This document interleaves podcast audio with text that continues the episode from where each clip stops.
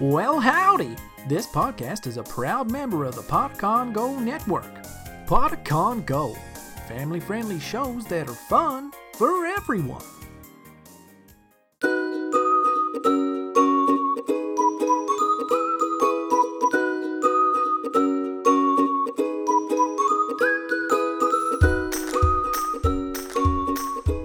Welcome to Elderberry Tales. Grab a shovel and a paper bag. It's time for a story. Today's story is Desmond and the Moles, Part 2. This is part two of a three part story. If you haven't heard part one yet, you definitely want to go back and listen to that first, because this just won't make sense without it. At the end of part one, Desmond and Armando were headed home from the blueberry farm. I wonder what happens once they get home. When we got home, Desmond still wouldn't speak. Mom decided he might be sick, so she gave him a bath and tucked him in bed. I looked in the tub after they were done, and the bottom was covered with mud. A mystery indeed. When Dad got home, he asked about the trip to the berry farm. He loves blueberries on his cereal. Any kind of cereal. When he heard we'd come home empty handed, and that Desmond might be getting sick, he went upstairs to see how he was. A moment later, he came back down. Sound asleep, he reported. We had my favorite homemade pepperoni pizza for dinner. Dad made it. Mom decided to let Desmond sleep. We saved some pizza in case he woke up hungry later on. After reading for a while and playing a game of chess with Dad, I went up to bed. Desmond was sound asleep in the upper bunk and making little squeaking noises as he breathed. Better than snoring. I was soon asleep myself. I think I was dreaming about a chimera Chimeras are creatures made up from several different animals. I love to draw them. In my dream, a chimera with the head of an elephant was eating a big piece of chocolate cake. Chomp, chomp, chomp. When I woke up, it was still dark, but the moon was up and full, and light was flooding in through the open window of my bedroom. I could still hear the chimera chomping away, but the sound was coming from outside I got up and tiptoed to the window. I'd never seen a chimera for real, and I didn't want to scare it away. The bright moonlight lit up the whole backyard. I could see our trampoline, the wading pool, and Desmond. Desmond? There he was, in his pajamas, with Dad's shovel.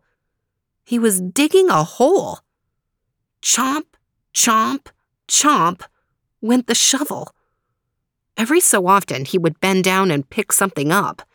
Whatever it was, he would stick it in a paper bag and then go back to digging. Chomp, chomp, chomp. Once he picked up something and, tilting his head back, dropped it in his mouth. I heard a slurp sound. Ugh. It was then I decided I must still be dreaming. So I got back in bed and knew nothing until I heard Mom yell up the steps. I jumped up, figuring she'd found Desmond digging, but the sun was up and my room was bright. Desmond was in his bunk, fast asleep. I grabbed his shoulder and shook it. He sat up and looked at me with big black eyes. They had no white.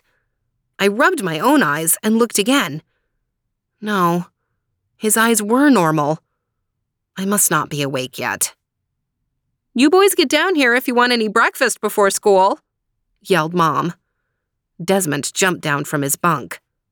Better hurry, Army! Race you down the steps! And he was gone. Now, Desmond can be a fast mover when he wants to be, like when I'm chasing him, but not usually first thing in the morning. He was already down and in the kitchen before I even started. I heard Mom yell, Wash that face before you eat. How could you get so dirty in bed? Dirty? Did she mean real dirt? Anyway, by the time I got down the steps and to the breakfast table, Desmond was already cleaned up and was slurping down the last of his bowl of cereal. This is really good, he said with a grin, like he'd never had cornflakes with milk before. Desi, honey, how are you feeling today? asked Mom. She felt his forehead for a fever and ran her fingers through his hair. My, how your hair feels soft today. Desmond purred. Mom kept stroking the hair. Mom? I said loudly. She jumped, like coming out of a daydream. Desmond squeaked. Run and get dressed, you two, or you'll be late for school. This was one of the days we went to the regular school for classes. The other days, we were outdoor schooled with Mom's coho explorers. Once again, Desmond was up the stairs in a flash and half dressed by the time I got to our room. Hurry up, slowpoke, he yelled as he ran past me and back downstairs. I got my clothes on and sat down on the bed to tie my shoes. I heard a faint rustling under the bed. Looking under, I saw a crumpled paper bag. Instantly, I remembered my dream from last night. I reached under the bed and pulled out the bag. It was kind of heavy and felt damp. I peeked inside. It was full of the biggest night crawlers I'd ever seen. Just then, I felt a hand on my shoulder. Armando, I've been calling and calling. We have to go right now. Desmond is already in the car. Move it. I dropped the bag and kicked it under the bed. As I followed Mom downstairs, I thought, the dream wasn't a dream at all.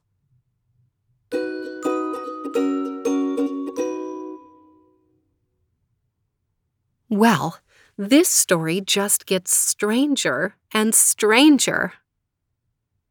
This is definitely science fiction. What do you think is really going on? Do you have any theories or ideas? Why is Desmond behaving so strangely? What really happened to him at the blueberry farm?